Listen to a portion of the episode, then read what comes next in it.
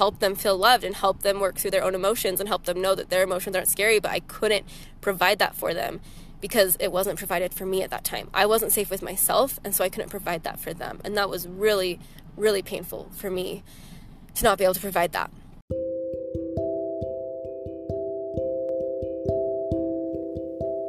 Hello, this is Ruth Smedley. I help women, especially moms, make peace with themselves and ignite their inner flame. I am so excited to have you here. Welcome to the Heal with Ruth podcast.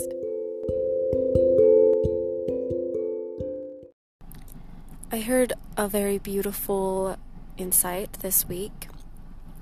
I was taught that when you experience pressure, that this can be reframed as a sacred moment to notice that you have disconnected yourself from God.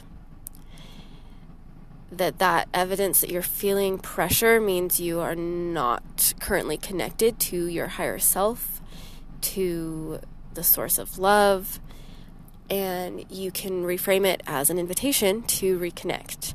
And that advice came at a moment where I was feeling some pressure on a project I was working on. I was getting to a place where I was trying to kind of push myself to figure out, oh, what's the answer? What do I do here? What's the right thing?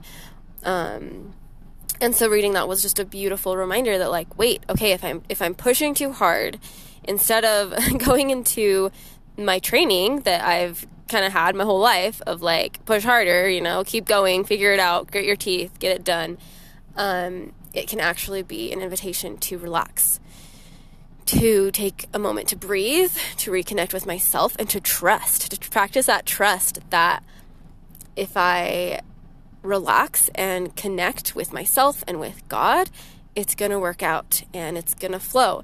And honestly, that is how I want to live my life. I'm done with the pushing, with the struggle, with the never quite being good enough, never quite figuring it out, always having to push harder and harder and harder, wearing myself out because I feel like I have to keep going or it won't work out. I really love that idea of relaxing into love, or relaxing into myself, and allowing things to just flow, to come naturally, and for the answers, for the solutions, for the insight and the clarity to come to me with ease. And I have experienced bits of that, which is why I know it's not just a nice thought because I've experienced that. And when I experience those things, that's when things like they really do flow. Like they just happen easier. And so much more happens in these moments than can happen in hours of me pounding my head against something. And it's honestly can be really scary to let go of that pounding, of that pushing into the brick wall, of that forcing myself beyond the actual energy I have. Because there's this fear that it won't work out. If I don't try harder, it's not going to work out. So I'm still practicing that. And as I get better at it, though, like, there's there's not really any cons to it. it's a really great way to be. So it's challenging in that moment when you have that decision where your brain is like, you have to push harder. If you stop now, you're not going to be good enough. Like that's hard to make that shift to decide to choose into trust and relaxation. Um, but once you keep practicing that, it's such a beautiful way to live. So, as I've been thinking about this week's podcast, there's been a topic on my mind that I've wanted to talk about. It feels very vulnerable. I think I'm worried that the language for me to express my experience will come off as too harsh, too intense, too serious, maybe. And I guess I'm scared that I'm gonna just be the only person who experiences this. so, as I've been sitting here trying to get myself to start, I remembered that, oh, I'm feeling pressure right now. I'm feeling this pressure of I need to say it the right way. I need to figure out the right thing to say. I am worried about is this right? Is this wrong? Blah, blah, blah, blah, blah, blah, blah. And I took that as an invitation to take a breath, to relax, to allow, to reconnect with me, and to trust that, like, it's going to be okay and I'm going to say what I say and we'll see what happens with it. It's I don't need to be so worried and stressed about it.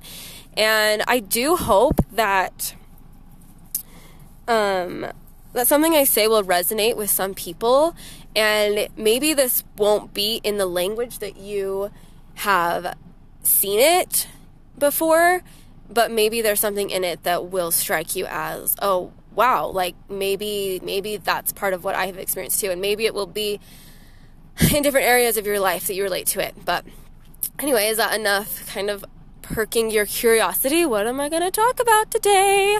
Okay, let's try diving right in. So, for several years, I have been gradually and in big spurts becoming more aware of my calling, what I'm here to do, and who I'm here to serve. And what I want to talk about is, well, probably the biggest thing that has held me back from really stepping in to that calling and into serving those people and really owning this part of who I am.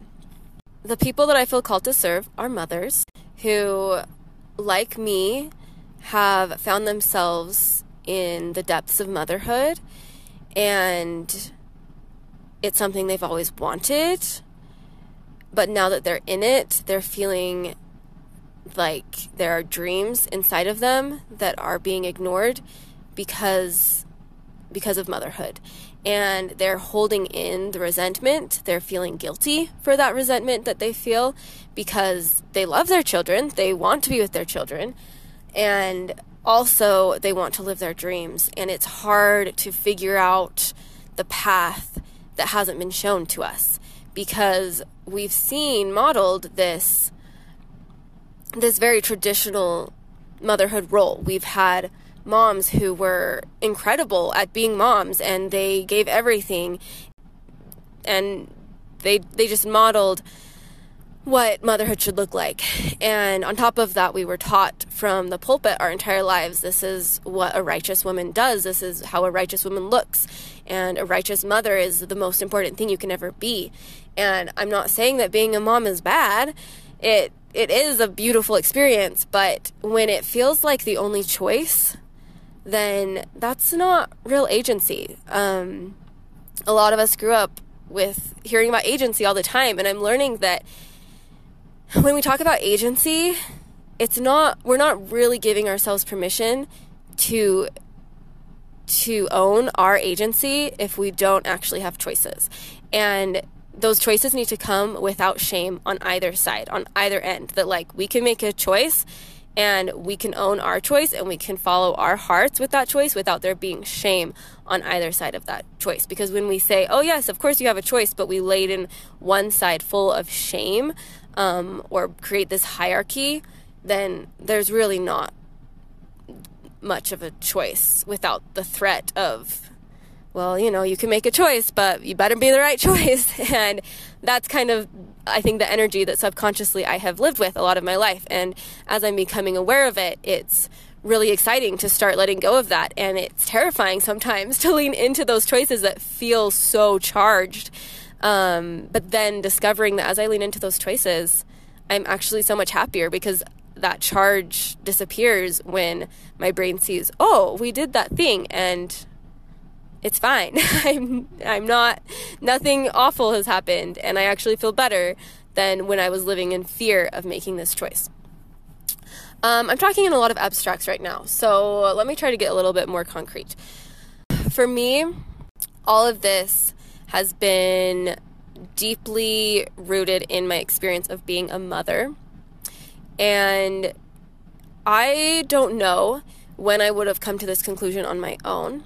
But I had the mixed curse slash blessing. I it's kind of remarkable that I can view it as a blessing at this point because I I view it as having sped up my process of self discovery in motherhood.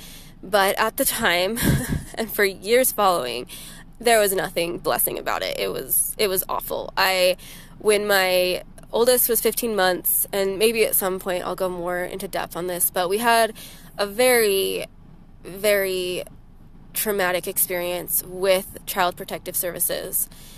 And um, and it really damaged my confidence as a person, as a mother. It really hurt our family and made it difficult for me to continue being the mom that I had been up until that point, to be as present with my child as I had always planned to be, and to it affected my ability to control my emotions when I was around him. I got a lot more just incapable of controlling myself. And I don't think I realized, like, one of the tragic things about trauma is often we don't realize when a traumatic experience is deeply affecting our lives. And I don't think I was consciously aware that a lot of things that were happening went back to that experience with Child Protective Services. And I was pregnant with my second when that experience happened. And looking back, um, I wasn't able to bond with my second child like I had with my first. And it's really sad looking back and seeing how much that affected me. And then on top of that, I think it was like the year after that experience was 2020, where everything shut down. We were living in a state far away from family, and I had two high energy little boys to take care of all on my own. And everything just kind of crashed that year for me mentally, emotionally, physically. And then there were several years of recovery, having a third child, just kind of like just a, an experience with motherhood that I never expected to have. So, that intensity of experiences in those first years of motherhood led me to a place where I did not want to be a mother anymore. My children were my triggers. Being around them gave me intense anxiety. And then feeling this pull to do something where I was able to connect with grown-ups, that suddenly felt very important to me. And it was this really intense experience of becoming a crazy mom is how I call it. becoming the kind of crazy mom I never thought I would be. And feeling the pain and the shame of that experience, feeling myself so so far from my ideal of motherhood. Um and I think in some ways wanting an escape from from that, wanting to not have to face that every moment of every day, but also there was legitimately a dream inside of me. Like there was a part of me that needed in order to heal and in order to be true to myself, needed a life outside of motherhood. And it's taken me years and some really remarkable people and resources have helped me to heal from those experiences of the, the, past and also my own courage to start changing what motherhood looks like for me. That after going through that, I couldn't go back to the traditional stay at home with my kids all day, do cute things with them, make dinner. Also, I just have come to accept that I don't like I don't like making food. I don't like making dinner. I like when things are super easy. I like making dinner maybe like maybe once a week, maybe once a month. Like I can make food and I'm grateful that I have learned how to make good meals, but it's not what I enjoy doing. And that's okay. But that was a huge part of like this is what a mom does. A mom makes Home, healthy homemade meals. A mom keeps the house clean. A mom plans fun activities. She takes her kids to do fun things. Like these were all parts of what the ideal mother looked like for me. Um, also, it one of my maybe because it's like a gift that I have, like I can be an extremely good mom by way of emotional presence and helping my kids with their emotions and unconditional love and all of that. Like i'm the i'm good at the let's cuddle let's talk about your feelings let's like like that's where i can shine. I'm not the mom who plans fun stuff or feels happy about the messes you know like oh it's fine let's make a mess and clean it up. Like i'm not the fun mom. Um, and i'm okay with that because i can find other people to help provide that for my kids. And i can be fun in my own ways. But i am very good at being sensitive and listening and seeing.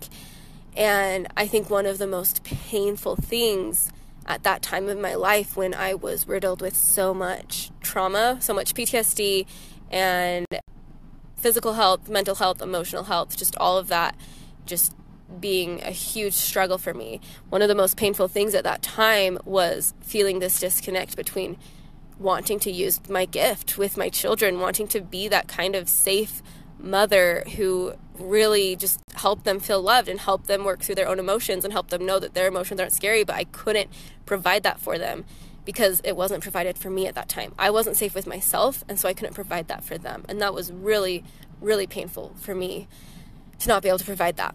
So, this is so fun, these podcasts where I totally forget where I'm going with all of this part of the story. So, there came a time where I knew that I wanted more than just being at home with my kids. And that has been such a long process of really working through what that means and how to do it and how to release the blocks in my mind that prevent me from embracing a different kind of lifestyle with my family than the ones that than the one that I was raised in, the one that my husband was raised in and the ones that we have seen modeled throughout our lives. And part of this, I think I mentioned in a previous podcast too, was this idea that that women who work are there's like this hierarchy. Um, and women who don't work love their children more than women who do work, or women who send their kids to a daycare or preschool. That there's something better about a woman who wants to be with her kids. So it's been really difficult for me to let go of that hierarchy in my brain, that judgment that is steeped deeply in my mind, and to be okay with me choosing a different path. Last year was a very challenging year for me.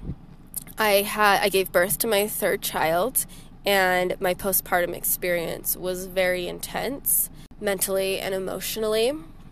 And I think I will try not to go into too much of that right now, although I'd love to share that story another time. But one of the insights that I had at this very intense time of my life was that I am terrified of hell. Okay, this is the part I referred to earlier where I was scared that my language might put some people off or sound too intense, but this is this is my truth. Like this is literally how it felt. And it was honestly shocking to me, like very surprising to come to this realization that I am scared of hell, that I'm terrified of hell, because on a conscious level, I don't really believe in hell. The way that I was raised religiously, we focused a lot on the different levels of glory in heaven, and we gave very little attention to the people who were going to be like completely cast out. And those were like the really bad people. Like, I never thought, you know, like, oh, I'm going to be one of those people that's like cast out to outer darkness. Like, no, I never, I never worried about that. Um, I always saw myself as someone who was going to go to the celestial kingdom. Like that just feels like, yeah, of course I'm going to go there. It doesn't feel hard to be good, to follow the rules, and also I feel this direct connection with God. I know He loves me, and like that's where I'm going to want to be. So consciously, I didn't feel like I'd ever given a lot of thought to hell, and I I believe in a very loving God. I don't think of God as someone who's like waiting to judge us and tell us all the things we've done wrong and like you know test us on like okay where are you going? You get into hell. You or you get into heaven and oh you weren't good enough. You're going to hell. So on a conscious level like hell didn't really even exist for me as like a religious concept. And so it was really bizarre to come to this understanding that subconsciously i'm terrified of hell it's just crazy to me still to even say those words, but it's so true. And, and where that showed up in my life was that there was this very solid box in my mind of this is what a mom should do. This is how a mother acts. This is what she provides for her family. This is how she spends her days. This is what she's like. This is this is a mom. Um, and I was failing at that. And in my heart, I had this this small vision. It wasn't very clear because it's not something I've seen modeled, so it's me needing to come up with all the pieces, but there was there was this piece that was like, I want to do this different. I want it to look like me spending a lot less time with my children, me having quality amounts of time, but not quantity. Like a lot less time with them, but the time with them that I have, I want it to be so good. And these are the things I want to be doing with my day. I want to be spending my time creating things, connecting with other women, healing, helping other people heal, and using my gifts, using the things that feel fulfilling to me and make me feel recharged. That's how I want to be spending my day. And then I want these like precious moments with my family. And honestly, like back then, I don't think I could have, I couldn't have expressed that as easily as I just did now. Like, this is still what I want. But there was so much fear that, like, getting getting from that little piece of my heart that wanted that and then even getting into my brain where I could describe that to myself and then the act of like saying that out loud was there were huge blocks keeping me from doing that because I was terrified that by expressing that and trying to create that I was going to go to hell because that's how strong this belief in me was that this is what a righteous mother looks like. And if you swerve out of this you're you're risking the salvation of yourself. You're risking the salvation of your family. I, I don't know all the words to describe it except that like i'm gonna go to hell. If i if i stop if i don't live this image of what a mom should be. So i don't know. I know that like sounds crazy but please please let me know if I'm not the only one. If you resonate with this, maybe you use different words, maybe it's a different amount, maybe it's showing up in your life in a different way than being a mother. But I would love to know if I'm not the only person who feels this way. So that was really an intense time of my life. This conflict between this is what I am supposed to be doing and this is what I want to be doing, and also feeling the harder I tried to fit that picture of what a mom is supposed to look like, the more miserable I was. And it got to a place where I had no will to live. It was really scary. I remember going outside to this beautiful part of our yard, sitting by a creek, and just like staring at the world and feeling empty, feeling void. Like not necessarily wanting to die, but just not wanting to live. Like there just felt like like there was no will to live. And in the ensuing months, the thoughts of suicide grew stronger and stronger and stronger. And as an aside, when I was able to get supplements, I was able to see a doctor who gave me supplements and that really that made a huge difference that like helped my the physical side of it to start improving so that I could start dealing more with the emotional side but on an emotional side what was driving a lot of those thoughts of suicide was this feeling that I was stuck in something that I was terrible at but trying to get out was going to send me to hell. And so it felt like the only way out was to die. Like I didn't feel like there was a real choice. Um, also, at this time, I read this book that I highly recommend. Uh, maybe I can add it in the show notes. I think it's called Tender Leaves of Hope, and I do not remember who wrote it. But it's a story of a woman who, in her like 50s, I think, she finally started to acknowledge to herself that she's lesbian. And she grew up in the LDS church, did all the traditional things, served in all kinds of callings. And so it's kind of her story of coming to terms with that and seeing this pattern of depression in her life that came, that always came when she felt an attraction to another woman. But she never admitted that to herself. It was always this, it would dip her into depression. And it's a beautiful book, and I love the things that she shares about healing because they apply to everyone. Like she talks about shame, she talks about the atonement, about God's love. Um, but it was really interesting to me as I read this book how much I related with her, and I was like, "This is weird," um, like I'm not lesbian. I'm I'm I can't relate to this specific issue, but like, what is it that is I'm feeling such a connection with. And I realized that for me, it was motherhood. And I don't want to say this at all like like I to diminish what people who um, grow up in these very religious communities and then have to deal with that with that experience of same sex attraction. Like I'm not trying to diminish that at all. Um, but like for me, it really felt it felt like coming out. It felt like so scary to say the to to admit to my family that I don't want to be a full-time mom. Like it felt like that was so ingrained in our culture that that's just what you do. That it felt so it felt like I was coming out and I felt so scared of like saying that, admitting that, creating something new. It was like so taboo to step out of a full time mother role that I struggled with it for a really long time before getting up the courage to make small steps to step out of that. And I'm still in the process. I'm way ahead of where I was a year and a half ago, but the triggers still come up, the fears still come up. There's still these insecurities when childcare falls through, where I'm like, oh, well, I guess I'm the one who carries that, you know, like my work's not as important as my husband's. It's not getting numbers yet. It's not, I'm the woman. Like there's still those very deeply ingrained patterns and beliefs that make it difficult for me to prioritize these dreams that I have. so let's see did we come to any real conclusion so i'm i this fear of hell i guess is the point oh okay this is what i also wanted to share so this fear of hell is what has made it difficult for me to fully embrace creating the life that I personally want that looks different than anything I've ever seen. But the funny thing is, the women I feel drawn to helping are the women in my situation. Women who similarly were raised with expectations of what it looks like to be a mother and to be a righteous woman and the things required to raise your family safely in this world that we've been told is a very dangerous place for children to grow.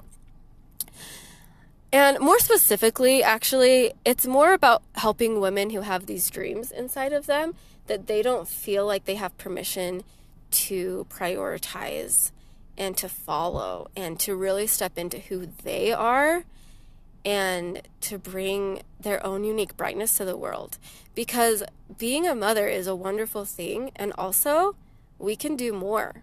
Help making a difference outside of your home is also a wonderful thing. And so, for the women who have that spark of desire inside of them, but don't feel like it's okay, feel like it's selfish, or maybe without fully realizing it, they're scared that they'll go to hell if they choose to follow that. Those are the women that I want to help. Um, help them find themselves and help them to see that it's not actually dangerous. Your kids are going to be okay. Your kids are probably going to be happier if you are following your dreams. And you'll be happier. You'll show up as a better mom and uh, as a person. And that's who they want ultimately, is for you to be you. And that, in a lot of ways, gives them permission for them to be them. And I think that is really beautiful. That's my community. That's who I want to serve. But as I have thought about serving that community, when I was going through that deep fear of hell for myself making these changes, then there was, it was like this double edged sword of like, and the women I want to help, what if I tell them something? What if I encourage them to do something that sends them to hell? So I'm like doubly f- afraid that like, what if I don't just send myself to hell? What if I send them to hell?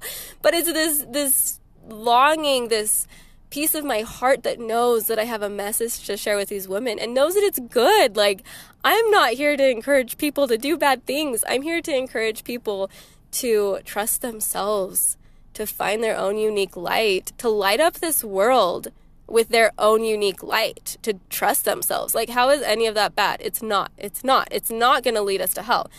If anything, it's going to lead us to raise the vibrations of this entire earth and help us to get out of the hell that is currently on the earth today. It's going to bring us out of hell. Um, but I just wanted to share that that those fears that I had, these fears that have made it difficult for me to fully embrace my calling, to embrace what I want to do, and to really start putting myself out there. So this podcast, this podcast is really significant to me. I hope it's significant to some other people, but speaking out about my fears of starting this business and reaching out and being a voice, using my voice, um, it feels really significant. It feels really important. One other thing I have struggled with is knowing how to market my message, knowing how to package it because partly because I've been afraid that I'm the only person who feels this way. But recently, as I've been doing some introspection and also talking to God about it, I realized I'm not. There are so many women who are hurting in similar ways that I have hurt and have similar dreams. The details are different, but those feelings are the same. And the reason that we think we're alone is because we don't know how to talk about it. This is a problem, a struggle that doesn't really have words, doesn't have language, and you need language in order to solve problems. You need to be able to talk about the problem before you can get out of it and find a solution. And so I'm here to give a voice to these problems and to speak about it and to to say, "Hey, you're not the only one. This is a real issue. You're not crazy. Like you are crazy, but you're not crazy."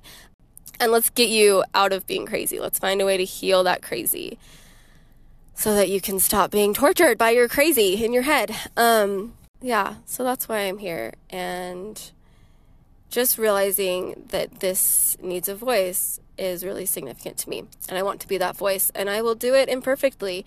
But you know what? That's becoming another one of my core values is just doing life imperfectly. no longer even trying to not be a perfectionist, but just like embracing being an imperfectionist. So that's a topic for another time. Okay, it's time for me to share one of my current challenges and then something that I'm wanting to manifest at the moment. Current challenge today, let's talk about menstruation.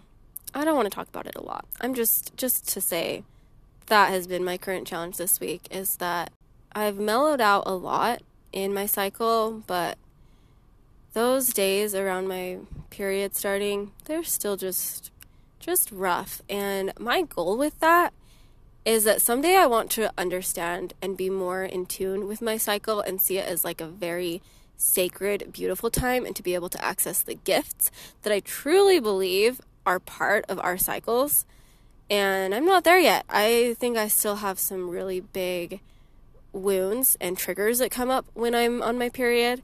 And those are things that I'm hoping will be resolved sooner rather than later because it is painful. For me, I don't experience a lot of physical pain around my period, but I do experience more just kind of energy, fatigue, and I don't know, weirdness. like my energy just feels weird. And then emotionally and mentally, I'm like not very stable. So that's not a fun thing. And just know that that's Mm, common. I don't think it needs to be normal. I hope we can get to a world where that's not normal for us. Not common, but right now it is still common. So, if you struggle with your cycle thing, just know you're not alone. And someday I'm going to figure out how to teach more about like that.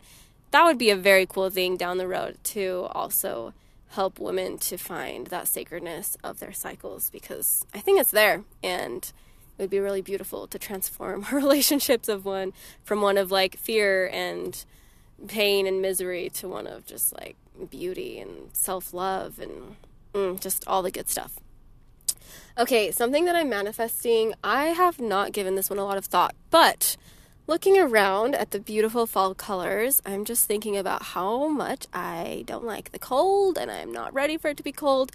And it's been cold this week, but uh, this morning, my husband told me that this coming week is supposed to be much nicer, like in the 70s. And I'm really excited about that. And I would just like to manifest a very warm, not like super warm, but just like a not a cold fall, like just a very nice, mild, warm day fall so that I can keep going on walks because walks are my favorite form of exercise. Just nice long walks through beautiful areas.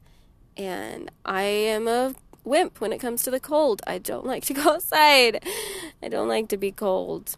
So that's what I'm I would love to manifest is a fall with so many nice days for me to go on long walks and to just feel the warmth in my body and not get too cold. To finish this episode up, I would like to invite you to check out my website, ruthsmedley.com, and look up the things that I'm currently offering there. Sign up for my email list while you're there and follow me on Instagram at Heal with Ruth. I hope that you know that you are loved and have a blessed day.